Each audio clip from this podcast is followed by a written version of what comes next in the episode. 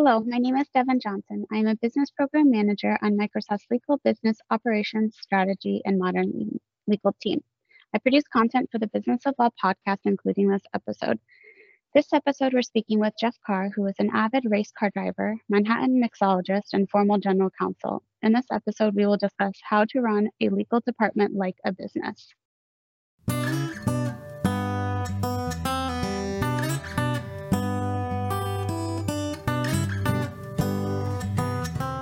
All right. Today on the Business of Law podcast, we have a tale of two cars. So, Jeff Carr uh, is joining us. He currently lists himself as a husband, race car driver, Manhattan mixologist, and legal rebel, revolutionary and activist. But we're going to get into a bit more of what got him to that place. And we also have Candace Carr, who is on our modern legal team. And she is going to be picking up more of the Business of Law podcast uh, hosting uh, in the coming weeks and months. And so this seemed like a good opportunity to get that started. Jeff, thank you so much for making time to talk with us today. Thank you for having me here, Jason. It's great to be here.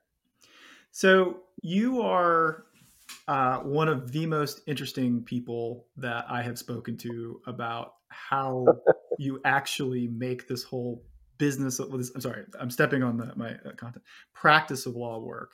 And i wanted to ground us a little bit in a little bit of how your journey progressed. And we'll get into some of the details of, of some of the things you've done that I, I think are really compelling and interesting but how did you start your career? Okay well you have to turn the wayback machine on and go way way back. Um, and it, it, it goes back to my, my early days when I first started working. I first worked in a family business, which was an auto body shop. And I actually learned about pricing services from watching that business operate. I then became a lifeguard, and I actually learned the power of prevention as opposed to heroism from that. I went to college and I, and I was supposed to go to the Naval Academy, and in a great disappointment to my family, I went to the University of Virginia instead. Um, and I was a music major when I first started out. And what I learned from music was that uh, music is just math. Um, and creative, great music is taking the rules of math and changing them just slightly. I also realized that I was never going to have a career as a musician. So I ended up studying nuclear war theory back in the day. I wrote a thesis on a comparison of the Soviet and US civil defense systems.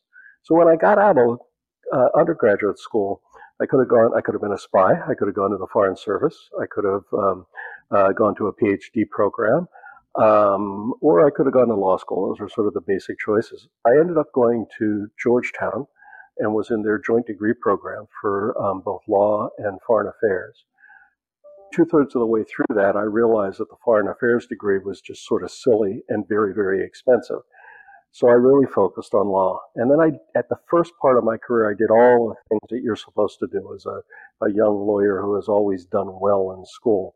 I clerked for a federal judge. I worked for a big law firm. I actually got traded like a ball player at one point. I got a telex. This is how old I am. I got a telex while I was down in Brazil that said, when you come back, you're no longer an associate at Wald Harkrader and Ross. You're now an associate at Willkie Farr and Gallagher. And I, at that point, that was great because I made a lot more money and I was doing exactly the same work, but it was also horrible because the chances of becoming a partner as an international trade lawyer in a big New York firm were about zero. And so a few years later, exactly that happened. I was a fifth year associate. The partner I worked with came in and told me, you know, we can only make one partner out of the group and it isn't going to be you, Jeff. That was a cathartic and devastating point in my life. Um, and I actually thought that I hated the practice of law. And so I left the practice of law. And in a fit of idiocy, I formed an international consulting and investment banking company with two other guys. We had offices in Washington, Manila, Prague, Rio, and a correspondent office in Moscow. And we worked mostly in privatization. We also did import export work and worked um, on what was then called a GATT practice, now, now known as the World Trade Organization.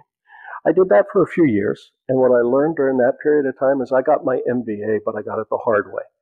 by forming a business, running a business, running it right into the ground on the brink of failure.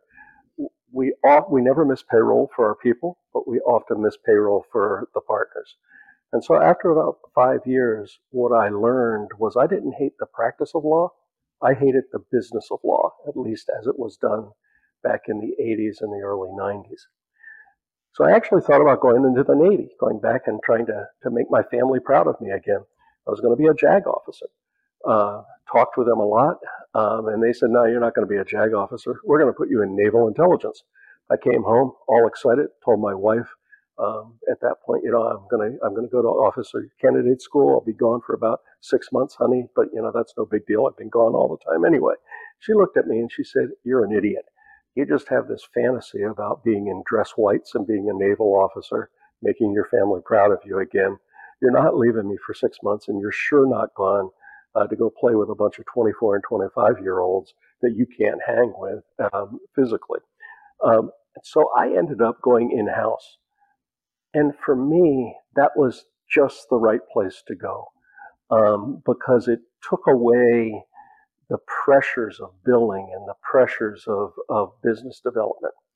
But what I learned in house was that in house was just like outhouse. It was still siloed. It was still um, it was very activity based. It was still artisanal work. Um, and because I was a Washington lawyer, now being forced to be a commercial lawyer, I actually needed, I didn't know how to do any of this stuff. So I ended up doing what every Washington lawyer does. You just leverage your network. You try to get more and more people to tell you what they're doing, and you steal blatantly from them uh, in order to practice during my time at in-house, I started at FMC Corporation. I ended up going down to Texas to be a group general counsel. Um, and that company then became a spinoff. The guy that ran it was the guy I went down to work for. He asked me to be his GC. And he also gave me complete freedom to structure the team the way I wanted to structure it. And from that point on, we really started to think about law and the delivery of legal services as a product, uh, as opposed to just as a service and as a process that needed to be processified. So that's where all my thinking kind of came from, you know, throughout that that long, long history. So that's what, uh, back in 2014, I retired. Um, I'd been a GC for about uh, 12 years, 13 years. Um, I retired. I did a little bit of work with Valorem, uh, which was a, a, new age law firm, now part of Elevate. Um, did that for a couple of years. Then I made the mistake of answering the phone. A guy asked me if I would uh, go talk to a company up in Chicago about being their GC. I told him no, I didn't want to do that. I'd been a GC. I didn't need to do that again. And he used the worst possible words to me. He was a board member of that company, and he said, Jeff, as a favor to me, would you go talk to these guys? Which I did. I told them not to hire me. I told them they needed somebody who was younger and had more runway. And they said, no, we need somebody who is going to build a sustainable legal team. Um, and so that's what I've done for the last few years. Um, I'm now on R3 status, which is recently re-retired, um, and I'm um, I'm enjoying being re-retired. So that's that's my my long and um, convoluted story. It, it, it's both a combination of conventional uh, path and the road less traveled. Well, that's a, a fabulous journey with some just really interesting experiences along the way that now that I, I have a some sense of how you run your business, it, the inputs, they kind of makes sense. So I'm curious about your perspective on how do you view the role of a general counsel within a business and how have you seen that evolve over time based on where you started uh, at the beginning of your career to where it is now? Um, okay, let me let me start with the latter part of the question first. I mean, it used to be if you were in-house, um, in-house counsel, we're not viewed as being kind of the top of the food chain back back in the day when I first started. You know, this was this was a place where less capable lawyers went to go drink three martini lunches and um, and just manage the work. The real work, the real lawyering was done if you were an outside lawyer. I, I think that's changed tremendously from the 80s until now. Uh, but I also think it, it has failed to change in the sense that a lot of general counsel, a lot of CLOs fundamentally still believe that they're lawyers. I, don't. Um, and when I describe myself, I don't start out by saying I'm a lawyer. I start out by saying I'm not a lawyer. I'm a business person. I'm a race car driver. I'm a lifeguard, whatever it may be. I'm a, I'm a business person first and a lawyer second. Um, and the reason I think that's important kind of goes to what I think of as there are only three roles in any organization. There's the role of a leader, there's the role of a manager, and the role of an operator. And I don't care what business you're in, I don't care what you do, those are the only three roles. They can have different titles, but they are the only three roles. And they're very distinct roles. Um, leaders are in, in charge of uh, principles. What do we believe? Uh, they're in charge of people, making sure we've got the right people on the bus, and they're in charge of platforms. You know, operators, the, the, the third tier, they're the ones that are turning the levers on the machines. They're the ones that are operating processes. Lawyers, when they are lawyering, are just operators. And I use the word just. There's no dishonor in being an operator. It's a wonderful thing. But because you're a lawyer does not make you a manager or a leader. Those are two completely different functions. Um, so if you then peel that back, what does it mean to be a GC within a company? Um, a GC not is is a leader by definition, really, uh, or they should be in a company. They're also a manager in terms of managing, putting together and managing a team, and then they are also an operator. In the operator role, the, basically the GC, in my view, is the consigliere to the board and the senior management. So that's the way I see the role evolving. Um, and the way I see it evolving in the future is really embracing the leadership and manager role much more than the lawyer role. I mean, I, I did not spend a lot of my day lawyering. I spent most of my day uh, managing and, and then being part of the executive team, being a leader. So that's the way I look at the role today. Um, the challenge is nobody trains people for those three roles. Law schools train people to be operators, to be lawyers. They don't train people to be managers. When you get into a law firm or into a company, you're sort of forced to be a manager. Fine. Better learn it on the fly. Not a necessarily a great way to do it, but nobody teaches you leadership skills. Um, and so I think it's incumbent upon our legal education system and then um, and then people in the trade to mentor and start developing the leaders of the future. Jeff, this is the the other car on the podcast. Um, this is just all fascinating stuff, mainly because I'm I've been practicing for about 13 years and have always considered myself kind of the operator level, right? And uh, right. in that I don't, even though I've been at Microsoft for six years and practicing or had been practicing traditionally, it's it's really hard to get out of that mindset that you're not just you're not the lawyer you are actually the business person which you're absolutely right. Supporting a business means you have to learn the, the business you support and and and you know figure out how to apply those skills. So i don't and microsoft's done a great job of, of providing certain skills you know trainings or mentorship or you have to find your way around but i'm curious to know how you because you hit on a good point can teach us you know and i can tell from the things that you've done um, including being a lifeguard that you kind of learned this through life skills but what were some of the things that you did to move from operator to manager to leader, kind of the mindset and the skill set that you that you have?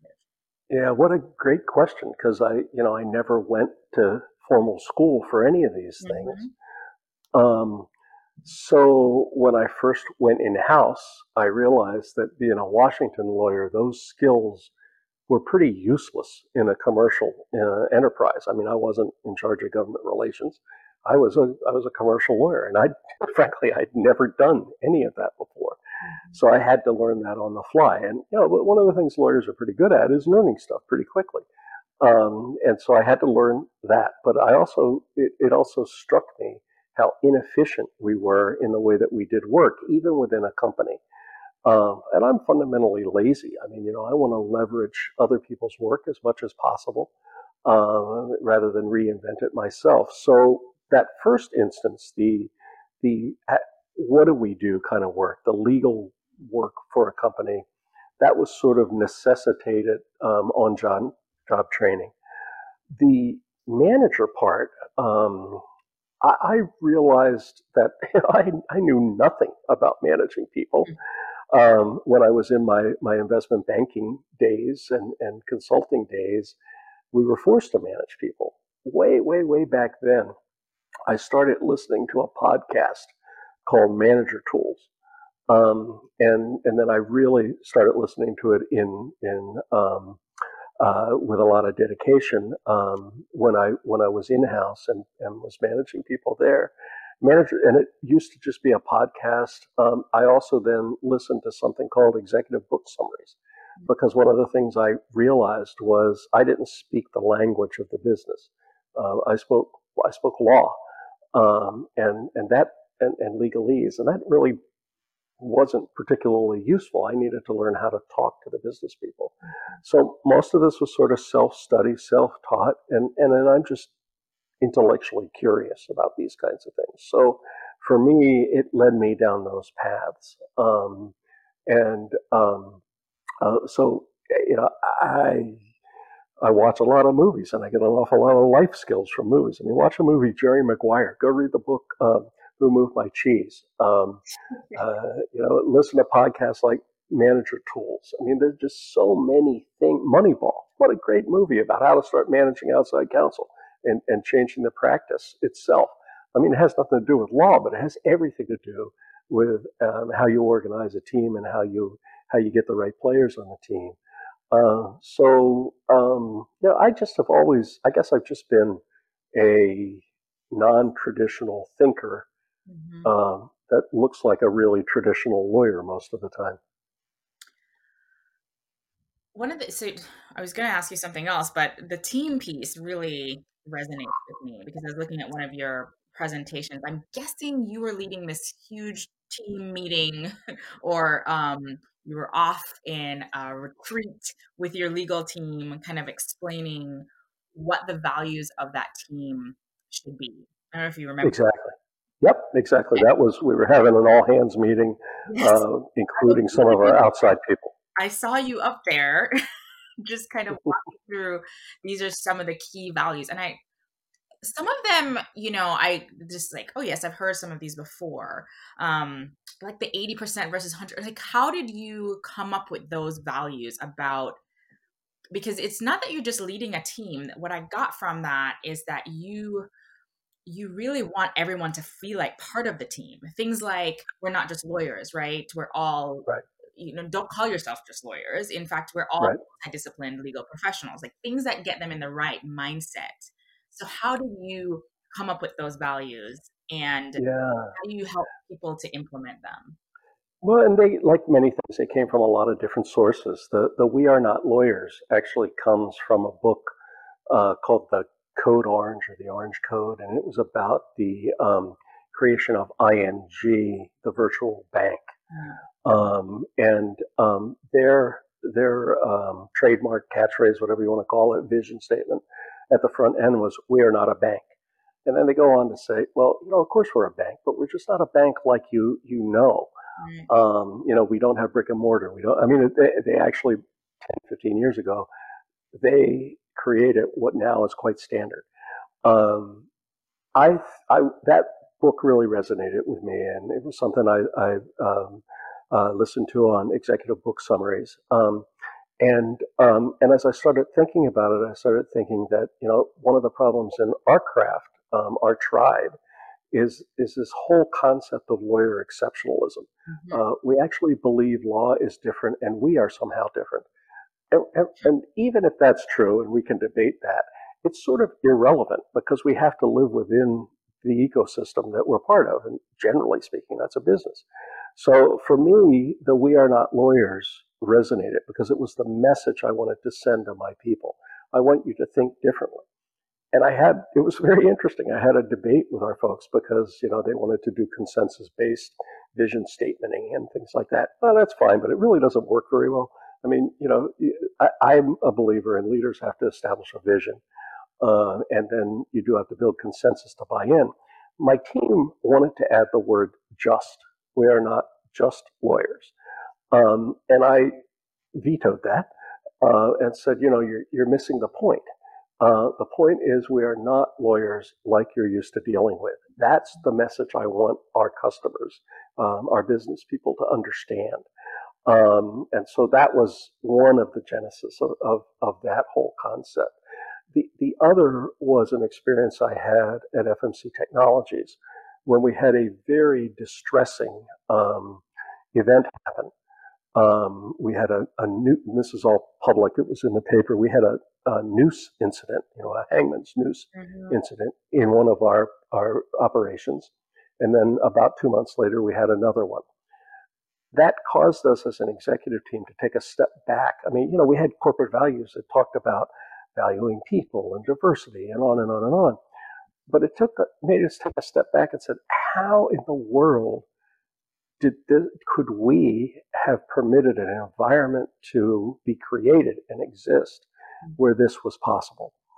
And it and it made us as a management team go back to look at our, our core values and our principles and then really to define what we meant by them. Um, what were the behaviors under each of those principles? What do the words mean?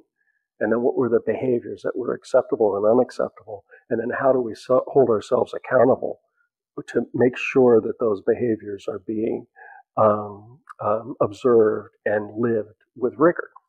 Um, and, and, so it, for me, that translated into the legal function we have to go through the same exact process. First, the company, we have to know what are the company's core values because we have to fit within that. And then what do those core values, how do they translate to our function, to our team? Mm-hmm. Um, and, and then at the end of the day, uh, I came to the conclusion that um, people are our most important technology. Uh, and people talk about culture. But unless you actually define culture, you know, what are your values? What are your behaviors? What are your roles? And how do you, how do you rigorously apply them? Um, that what I wanted were people that were on the bus that shared those that culture. So um, diversity, the way it's traditionally defined, I embrace. I think is absolutely wonderful. Have a very diverse team. Mm-hmm. However, I want zero diversity on that culture, mm-hmm. on you know, on what are our principles, what do we believe. So the most important thing, I mean, this goes back to sort of who moved my cheese. there, there, are four kinds of people in a company. Uh, there are follow me's. I'm I'm a follow me kind of guy. Uh, there are lead me. Um, you know, show me where to go, and I'm right behind you. There are convince me's or take me's. You know, I, I'm a little skeptical, but you know, if I see the value in it, I will follow. And then there are not me's. The vast majority of people in most companies are in those two middle categories. Very few are, are lead me's, or, uh, follow me's, and very few are um, not me's.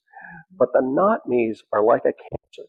And they're not bad people. They're just not a, the right cultural fit for the company. And so you have to figure out who who are the not me's, and you you can never let them on your bus to begin with. And if you find them on your bus for their good and the good of the team, you have to get rid of them. So fundamentally, teaming is about sharing. To me, it's it's about sharing principles and sharing a culture. That's a really long answer to a really great question. So I apologize for that.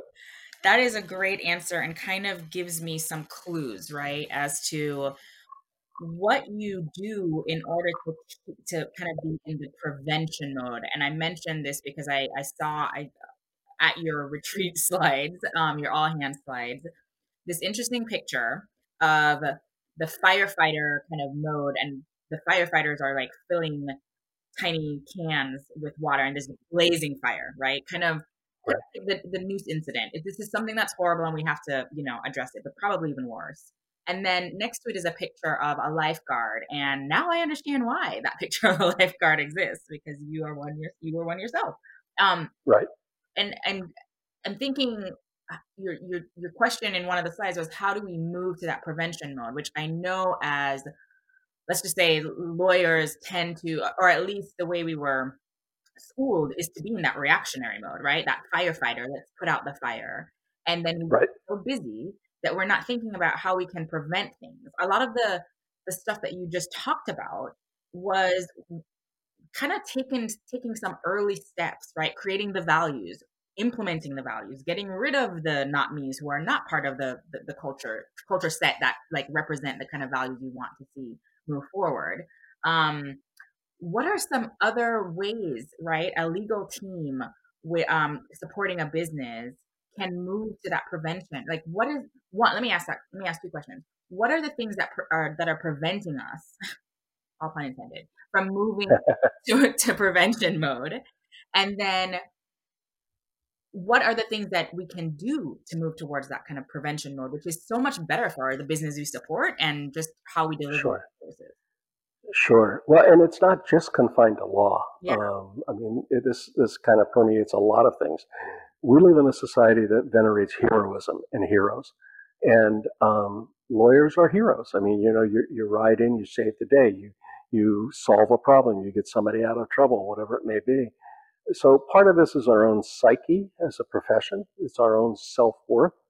Um, but look at firefighters. I mean, you know, it's it's it's way more exciting to run into a burning building than it is to be the insurance inspector that makes sure that the fire alarms and sprinklers are working. Mm-hmm. Um, so, as a society, we have not yet figured out how to really recognize and promote people that just do their jobs every day and do it really well. Mm-hmm. We're really good at recognizing heroism and rewarding heroism um, but we're not as good at, at recognizing and rewarding.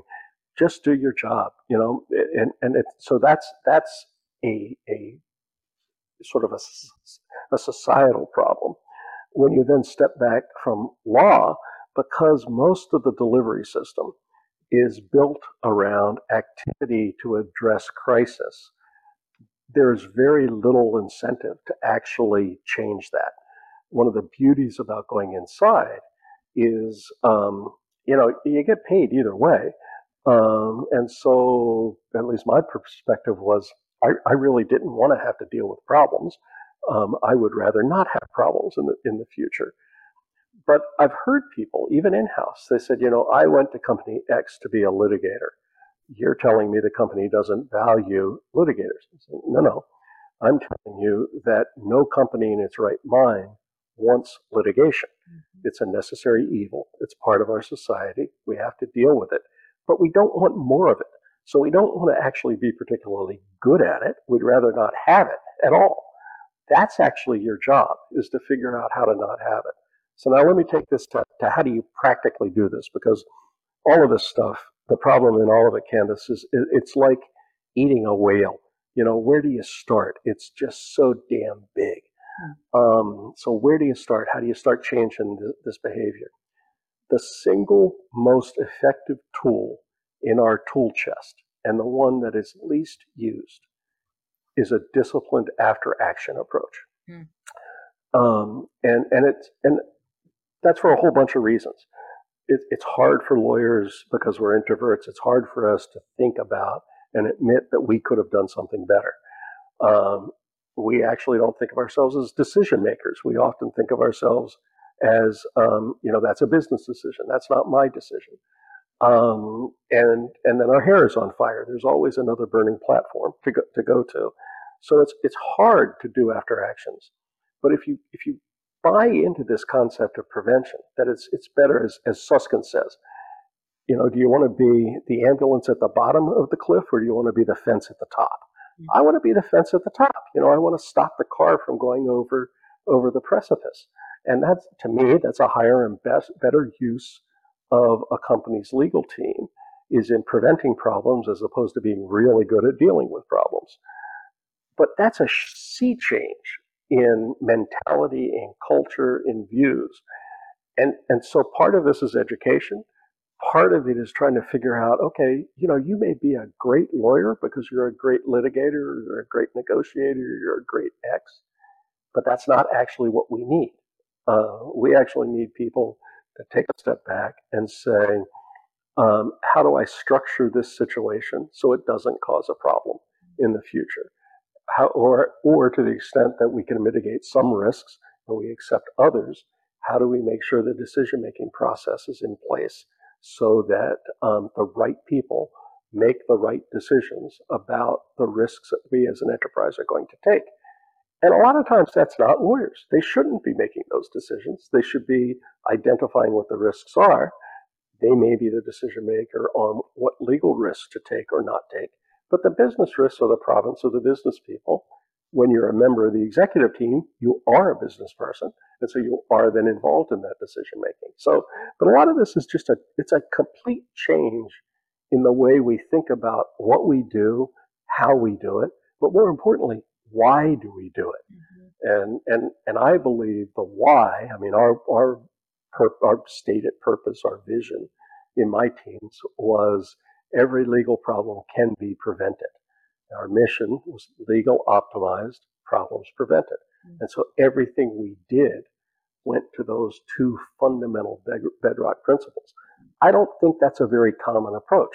It sort of mystifies me as to why it isn't a common approach, but you know, it is what it is. Yeah, yeah.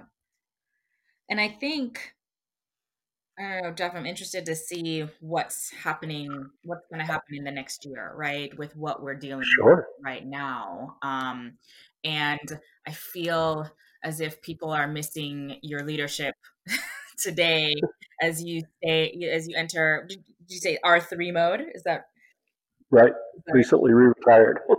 exactly. And so, what if you could picture yourself back in that role as you know gc and dealing with this this new world uh, the new world we're living in right now and working in and the the the, the pandemic the panic the kind of reprioritization of how we provide legal services um, what do you think you as general counsel in that role what would you advise that general counsel to be doing at a time like this and dealing with the challenges coming? Yeah, great, great question. You know, because I think you've got both a short term and a longer term yeah. um, perspective. The, the short term is is dealing with the problem. If if you had been a, a devotee and an adopter of this kind of a prevention approach, um, your while your enterprise risk management um, processes could never have actually thought about this particular problem in the extent that it that it, it is. I mean, it is uh, unknown, unknowable. Mm-hmm. Um, but um, but at least you would be better placed to deal with some aspects of it. You'd have mechanisms in place to scale up. Um, if you hadn't thought about those things, well, now you have an opportunity to. And and the thing that if, if this has taught us anything, particularly in the legal function, what it has taught us is that where one works is largely irrelevant. Um, and you guys probably get this already just from the way Microsoft operates. But you know, it's great to be able to talk to people and meet with them face to face. But if you really peel back, how many things that, that lawyers and the legal service delivery industry do, how many of those things actually have to be done face to face. And I would submit that very, very few do. Um, and and those that do, it's mostly because well, the courts say you gotta you gotta be here. You can only have a jury trial in front of a jury. Um, you know, you can only appear at a congressional hearing in front of Congress. Um, but you know, once you start peeling it back, how many things couldn't be done by video? Uh, just that we haven't done them that way. So that's sort of that, that that's what, what this has done, I think, is given us all an opportunity to explore, to make, to experiment, to make mistakes, to learn what works and what doesn't work.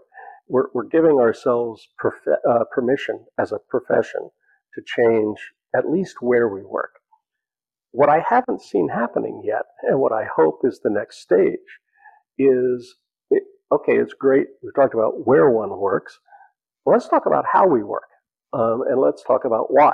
Mm-hmm. Uh, let's talk about optimization now and how we, we take everything that we do and, and break it down into processes um, and break it and create platforms from which those processes are assembled and then create products, outputs that come from that. So that's P3 operations for me. um, or P3 offerings, which is processification, platformization, and uh, productization. Um, and that's just as relevant for law as it is for anything else. Mm-hmm. Um, so, what I'm hoping is that the long term perspective, uh, there will be more adoption of, of this kind of concept that law is not different. Um, it is it has different content, but from a processification standpoint, it's the same. Mm-hmm. um, that is exactly what Jason, myself, and our our team, our my team member Patty Worley is set out to do. I mean, it's just you hit the nail, Jeff, in terms of what we're hoping that our legal department, uh, you know, as and hopefully inspiring others to do the same, is to now because we're forced to use digital transformation in a, an amazing way. Right. able to. We've been fortunate. I think this is a very fortunate conversation to say we've been able to work from home for the most part, provide great service to our customers still, um, using these these great, you know, transformational tools. But it's about how we work and finding those processes, identifying them, thinking through, okay, I can do this better. I can optimize this part of the process even much better and get our job done faster. And I, go ahead. you guys have fantasy jobs from my perspective.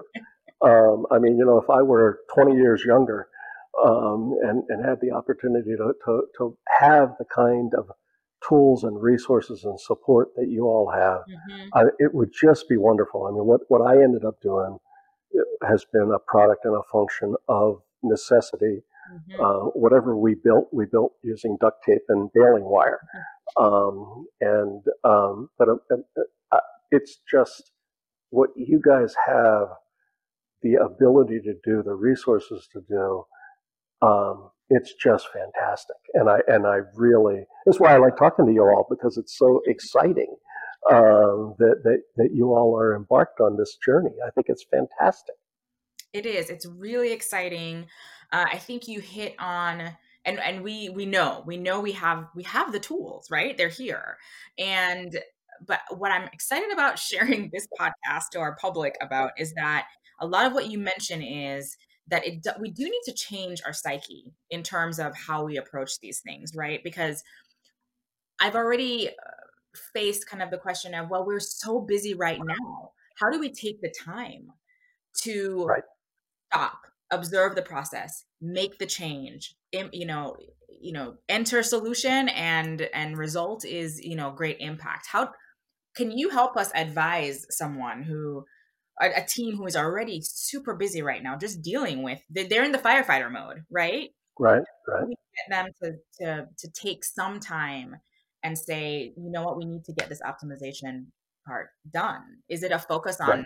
psyche the, the culture? Because that's where we're kind I, of it, it, it is. I mean, to me, the place to start would be the after actions um, because yeah. there, there you identify, if if nothing else, you start to identify redundancies and um, uh, and inefficiencies. Mm-hmm. So if you can, you know, when people say, "I don't have time to, I don't have time to review what I did. I need to move on." No, you need to make time for that. You need to make space for that, mm-hmm. and that investment will pay off by freeing up resources uh, in the future by not having to do the same thing over and over again. Mm-hmm. So that's the first place. Um, the second place is then to understand um, that after actions are not, they're like performance reviews. They're, they're, you can't change past behavior, you can only change future behavior.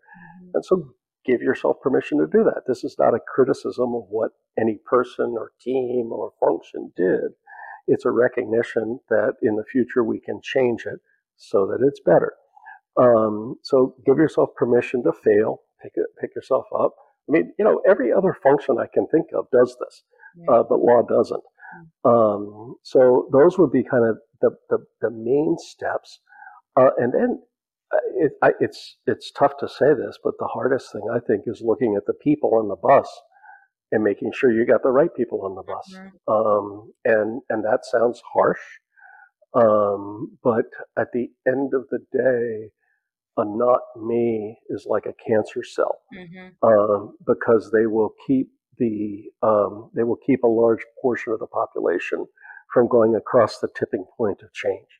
Um, so, you know, you got to figure out how do you make sure you hire for culture mm-hmm. and how do you make sure you retain for culture. Now, those are, again, those are, that, that's like saying, well, well, you know, just go, go change everything you're doing and everything will be fine. I mean, that's not very useful advice. Um, you know, you've got to build those things, those structures and rules and tools um, that actually help. I think the place to start is by defining principles. Um, and, you know, what do we believe? What are we going to do? What are we not going to do? Um, and um, I, I, mean, take, take as an example litigation. Um, you know, okay, we have litigation. How are we going to deal with it? Well, we actually want to avoid it. Well, how do we do that? Well, first, we want to avoid it, but we recognize that we have it. So we want to optimally resolve any any disputes that we're in. That we want to learn from them, so we don't have them in the future. If you don't have people that understand that holistic life cycle of dispute resolution, mm-hmm. then they're the wrong people for your bus. If, if you believe that we don't want to have litigation, um, you know, it's kind of hard for me to think of anybody except for a plaintiff's law firm um, or a patent troll that that thinks that having litigation is a good thing. Um, but um, it, I think you have to go back to the why, and you have to go back to uh, the principles, define those, and, and then be really rigorous um, about um, deploying them and holding people accounting to accountable to them. And leadership has to do that more than anybody else. Um, you know, they, they, they've got to walk the talk more than anyone else. Absolutely. Getting to getting that kind of making sure the leaders are on the bus with us and, and that they they they buy into the same piece is is is great um right really really really for us and and so many of us um that are in this space we want to talk about tech um and um and that's there's obviously a place for tech but i think of tech as a as a tool uh, so in the way my mind works the, the, the progression is principles, what do we believe, mm-hmm. rules, behaviors based on those principles, mm-hmm. and then tools to implement what it is that we need to do. So the tools are the last thing that you focus on. But uh, we tend to focus a lot on the tools as a panacea. Um, we tend to say legal tech. I personally don't think there's any such thing as legal tech. I think there's just tech. Mm-hmm. Um, and, um, you know, that's again, that's sort of this lawyer exceptionalism thing coming about. Every time we talk about lawyers versus non-lawyers, legal tech, uh, alternative dispute resolution, anytime we use those modifiers, we're, we're, trying to say that law is different. And law is just different from a content standpoint. It's not different than anything else. Um, and um, so I think it's breaking down those barriers uh, and getting people to understand the ecosystem they live in, mm-hmm. which is not law land. Mm-hmm. It's their company land. Um, and um, and then actually the, the, the second thing, other than after action, yeah. the second thing that I would do is I would ban the use of the word um, client. Mm. Um, and uh, Jason's heard me say this, I think, before. But um, if you if you only refer to the people that you're serving as customers, it's a it's a subtle difference, but it's an important one mm-hmm. because all of a sudden if you start t- calling them customers, mm. you, you automatically start thinking, well, if this was me, how would I want this service to be provided? Right. And which is the way we ought to be doing stuff. Right. Um, so you know, there's some subtle changes, but there's some important changes. And then people that want to argue with you about no client is important because of attorney-client privilege and the fiduciary responsibility. You're talking to a lawyer then, and you're not talking to the right person for the bus, in, right. in my view.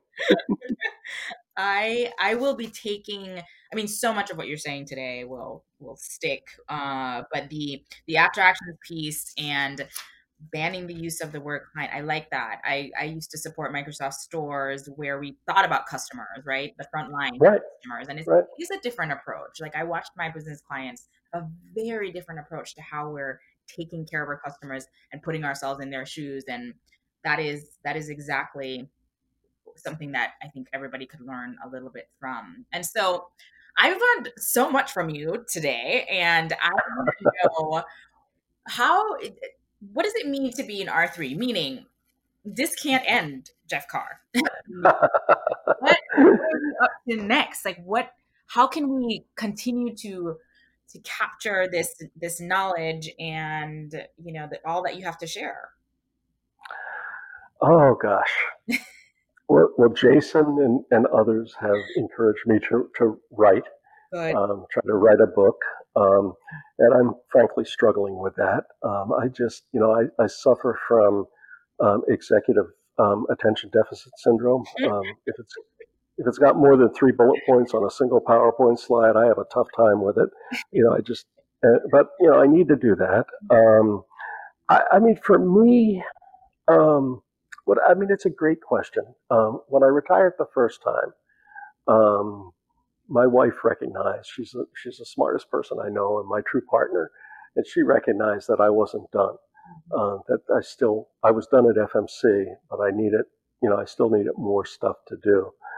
I don't quite feel the same way now. You know, I don't feel the need. I certainly didn't need to be a GC again, but I I did personally need um, some validation that what we built at FMC Technologies was scalable and repeatable and not just a fluke.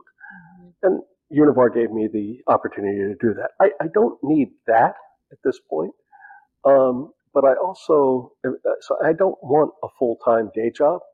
Uh, I mean, I'm, I'm old, uh, and I, you know, I really don't want a full time day job, but I also don't want to be irrelevant or insignificant.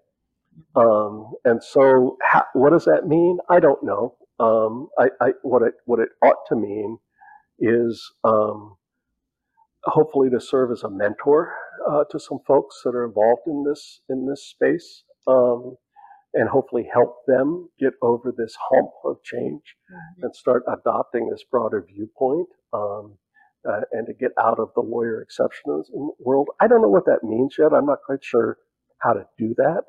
Um, but but I, I love talking to folks like you uh, that are on the forefront of this. They're engaged and they're interested. I mean, I, I've spent the last 25 years saying the same things. I mean, if you if you went back to speeches I gave 25 years ago. I mean, the stories are the same. Uh, the principles are the same. They're probably a little more organized now.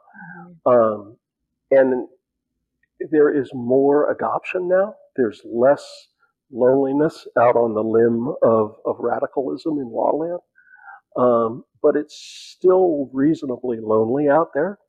Um, you guys are out there on that branch with me. Yeah. Thank God. um, so um, how do I'd like to be involved in in helping people adopt, um, but I don't know what that means yet. So uh, that's a another long answer to a good question that I don't have a good answer no, for. That's a great answer, and and the fact that you just want to remain involved is a benefit to us all, and so whatever capacity that takes jeff whether it's writing or talking or or visiting with us we would love more of that that time in the in the near and far future. So we wanted to just thank you for your time today. This was fascinating. I learned a lot about you and just the great work that you've done. And it is, you know, it's you say 25 years ago it was the same. It, it's but it's evolved in a really unique way, uh, and it still kind of impacts us in the very new age we're in today. So it's kind of helpful that it hasn't changed, right? Meaning, it's like, why aren't we moving? But on the other hand, it still has the overarching principles that apply to whatever situation we're in. And I think that's really critical for us to be able to use. Uh, so yeah. thank you. Um, Jason, any? You're welcome. Thank you. I mean, you know, as you can tell, I'm not passionate about this stuff. Oh, not at all. Um, and and um, I mean, I, I anything I can do to help you guys, um, anything I can learn from you guys, um, I, I, I, relish that opportunity. So, um, you know, let's keep the dialogue going, and uh, whatever I can do to help you all, I'm happy to do. Wonderful, Jeff. I, I'm gonna push back on something that both of you were asserting, which is, I actually do think that things have changed, and yeah. it really doesn't feel too lonely out on this branch and that's because of the hard work of people like you. And so I think that you have conditioned the market by your efforts over the preceding decades. And we are the beneficiaries of that. And I suspect that it's probably hard for you to see that because you've been on that journey for so long. But for those of us who, who get to pick up the mantle and start walking it forward, I don't know that the yoke feels quite so heavy, and it feels like there are more people on the the march with us now. And so I appreciate that, Chase. and you're you're welcome. I mean, you know, for me, um, the pace isn't fast enough. It's not big enough, uh, but that's okay because you are right. Um, there has been significant change. When I, when I look back at 2008, when we kicked off the ACC Value Challenge, to today, um, you know, there was a lot of backsliding since 2008. But you can't find an in-house counsel that will stand up in a public forum today and say, you know, I think buying legal services by the hour is the right way to do it. Mm-hmm. Um, now they they still do it, but at least they don't stand up and defend it. so mm-hmm. so at least we are making some change. I, I do agree with that. Well, we are going to. So we, I think Candace did a good job of, of drawing out from you how you might like to contribute, and uh, mm-hmm. Candace and I are shameless and greedy. So yeah. uh, we will find ways to continue to find some time between your race car driving and Manhattan mixing, uh, so that we can continue to liberate some of your wisdom. Absolutely, I'm happy to do it, and uh, and I mean, I, what you guys are doing is just so important. It can be so impactful. Um, I mean, you know, when you're when you've got a 10 million to 15 million dollar legal spend, um, even in a Fortune 500 company, it's hard to have an impact. When you've got the kind of girth and weight of Microsoft, um, it, it is. I mean, that's you can lead simply by example, where where it's hard for for smaller folks, smaller companies to do that. So, um, uh, kudos to you all for taking this up. Well, thankfully, we have a, a very progressive general counsel and uh, chief legal officer uh, who are yep. they both they both push us to move forward. So, Jeff, this has been fabulous. Thank you so much for the time. Oh, it's been my pleasure. It's been great. Uh, it's always good to talk to you, Jason. And Candace, it's great to meet you. Uh, we'll have to figure out if we're related somewhere down back back down. You know? yeah. Definitely. All right. Well, I hope you guys have a great week. I hope you stay safe and sane, um, and uh, and I, I, really hope that you uh, continue this journey that you're on. It is, um, you know, it's it's it, it's missionary work in a lot of ways. Thanks, Jeff. Amen. okay. Y'all take care. All right.